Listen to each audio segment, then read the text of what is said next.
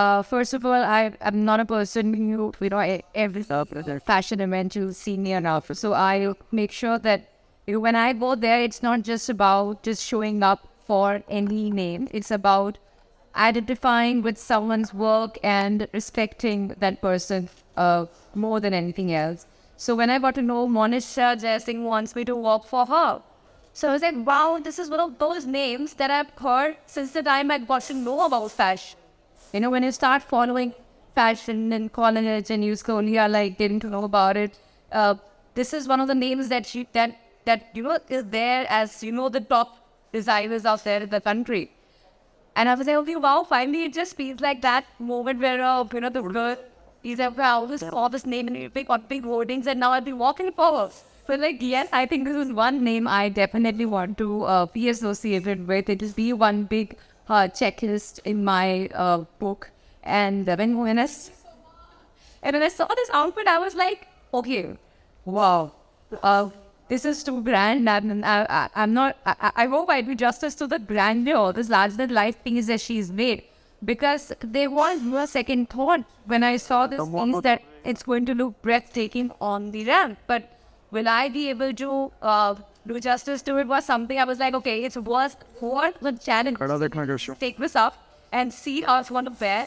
And I see the the Reliance Jewels because see, Reliance is a household name. All of us know about it. And when they showed me the piece that I want to wear, I was like, okay, if the outfit was not enough as a statement piece, here we are with this dazzling piece of jewelry that is going to stand out no matter where you keep it in the room.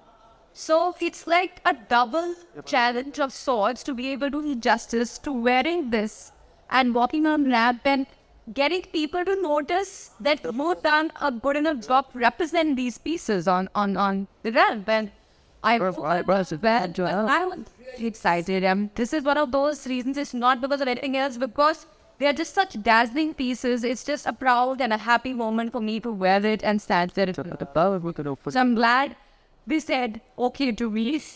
That's all I can say right now. I think you're right. This, this disruption is something that you know they can actually actually you know it is an early you know construction. You know we go back to you know the you know costume history.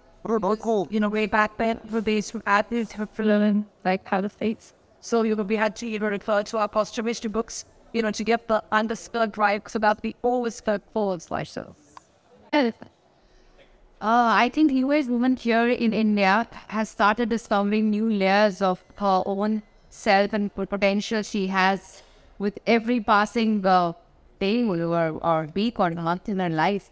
Yeah, and sky is the limit. I would think any of us as women right now even know how we can actually where to draw the limit for ourselves because we are discovering a new facet about ourselves every single day.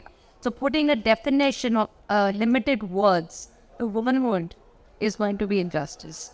Fine. I and I have one last question which will be related to fashion.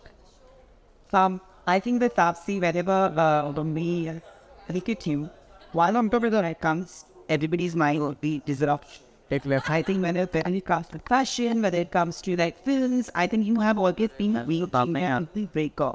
But that you can see we did my outfit or my hair represents that fire that I feel is meant to create you part and all about the shackles that to hold you back. So when I saw this burning red, I mean red is one color that instantly like it's here. And you had that street spot in light where I feel like you know